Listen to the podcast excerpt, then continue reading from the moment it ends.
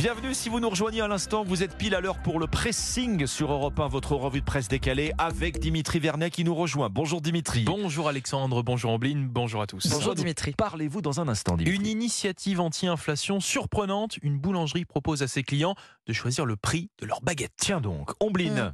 Je vous emmène sur l'A79, la première autoroute sans barrière de péage. Et moi je vais vous emmener en Espagne puisqu'il paraît que chez nos voisins espagnols, les chiens prennent de plus en plus souvent la place des enfants. Oula.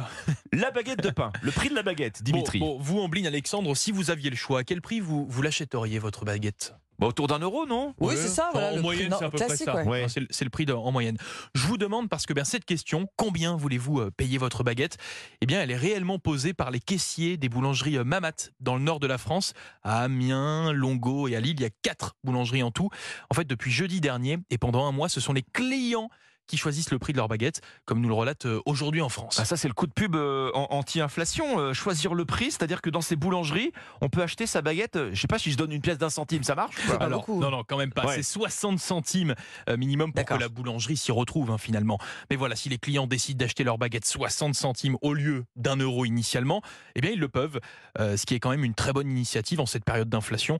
Le fondateur de l'enseigne l'explique. L'objectif, c'est d'aider ceux qui sont le plus dans le besoin, sachant que la baguette est un produit de première Mmh. nécessité. Mais C'est pas risqué économiquement pour ces boulangeries de faire moins cher Bon, ça ben, si tout le monde prend sa baguette à 60 centimes, il est vrai que ça ne serait euh, ben, pas du tout euh, rentable. Cependant, bon, déjà, il faut prendre en compte qu'ils ne vendent pas que des baguettes hein, dans ces boulangeries. rattrape sur autre chose. Exactement, il y a des marges sur d'autres produits. Mais surtout, en fait, selon les premières statistiques, cette opération, elle semble trouver une sorte de point d'équilibre économiquement. Car certes, en fait, 30% des clients achètent leur baguette à moins d'un euro, donc ça varie entre 60 centimes et 1 euro. Mhm. Mais le reste, eh bien, ils l'achètent au prix initial, voire même plus cher. Plus cher, Eh ça oui, existe. eh oui, il y a quelques clients qui décident de, par exemple, de payer leur baguette 1,50€. Bon, là, c'est les gestes militants. Hein. C'est ça pour Ouais. aider la boulangerie et donc pour aider les personnes les plus en difficulté. C'est donc une initiative qui marche et qui sincèrement pourrait donner des idées aux boulangeries, aux autres boulangeries de l'Hexagone. Mais ça, ça permet à l'initiative de, de, De continuer fonctionner. et de fonctionner si Et ça pourrait peut-être euh, durer plus d'un mois. Voilà. Bon, comme promis, je vous emmène en Espagne. Il y a Et cette photo, il y a cette photo qui m'a arrêté ce matin dans le Figaro. On voit un jeune couple, alors large sourire, monsieur, madame, chacun porte un petit chien. Vous savez, des chiots tout mignons dans les bras. Ah Et oui. oui, maintenant, le lit-on, les chiens prennent la place des enfants en Espagne. Comment, comment ça Ils prennent la place des enfants. Eh ben, les journaux espagnols font un parallèle en fait entre la baisse des naissances, qui est catastrophique hein, en Espagne, et l'augmentation du nombre d'animaux de compagnie. D'ailleurs, on dit plus animaux de compagnie, on dit compagnon animal. maintenant, vous savez. Ah, ça change tout. Comme pour les humaniser hein, da- davantage. Alors c'est surtout les chiens qui sont adoptés et surtout depuis le Covid. Écoutez bien ce chiffre. Plus de 9 millions de chiens en Espagne et moins de 7 millions d'enfants de moins de 14 ans. Vous voyez le parallèle Ouais, est fait. ouais.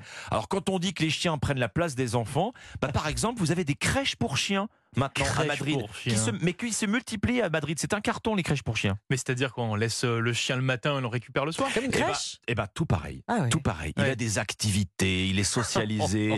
Alors le marché de la nourriture pour chiens explose, les ventes de friandises hein, pour toutou, insensible à l'inflation. Il paraît que vous êtes quand vous êtes dans la rue à Barcelone, vous savez, vous croisez quelqu'un.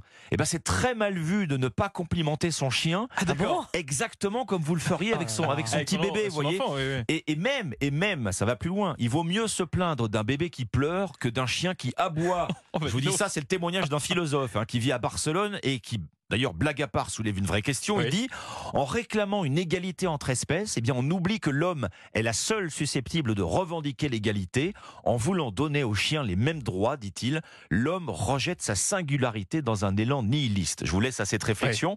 D'ailleurs, vous savez quoi? Le couple dont je vous parlais au Oui. début sur la photo, avec les chiens dans les bras, Oui. Eh ben, c'était pour aller les faire bénir à une fête bénir, religieuse, leurs Bon. petits chiens. Ah oui. Quand les chiens prennent la place des enfants en Espagne, c'est à lire dans le Figaro.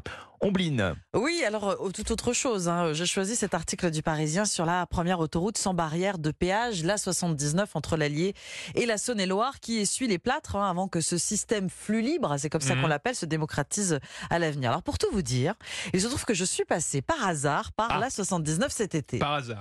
Oui, bah oui, parce qu'en fait, je suis passé par, Oui. j'ai traversé la France et il se trouve que je me suis retrouvée sur la 79. Ça D'accord. faisait, c'était mon GPS qui m'a amené là. bon, vous avez pu tester. Eh ben oui, j'ai expérimenté ce nouveau système uniquement quand je suis passé euh, euh, sous un portique et que mon badge, j'ai réalisé euh, que je passais dans ce euh, sous un portique Oui. et que mon badge Mhm. de, de télépéage a fait bip.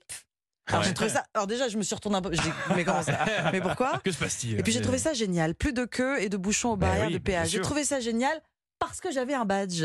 Sans badge, Ouais. ça peut vite devenir la galère. Et pourquoi ça, ça fonctionne euh, comment du coup? Eh bien, les, les portiques identifient votre plaque d'immatriculation. Ensuite, c'est précisé sur les panneaux tout au long de l'autoroute. Vous avez 72 heures pour payer. Vous pouvez le faire en ligne. hein. Ça veut dire ne pas oublier de payer. C'est possible. ne pas se tromper. Quand on n'a pas l'habitude de réaliser des transactions sur Internet, franchement, ça peut refroidir. C'est pas votre cas. Voilà. Ou alors, il faut s'arrêter sur les aires d'autoroute de la 79 et régler son péage via des bornes véridiques. Je me rappelle avoir vu un conducteur perplexe devant sa borne, essayant de comprendre comment ça fonctionne. Elle, elle a été lancée quand, euh, cette euh, autoroute sans péage? Eh bien, il y a tout pile un an, Alexandre, on compte Sans barrière de aujourd'hui péage, plus sans barrière de oui. péage, exactement, sans barrière de péage. Euh, il y a 180 000 personnes qui n'ont pas encore réglé leur facture.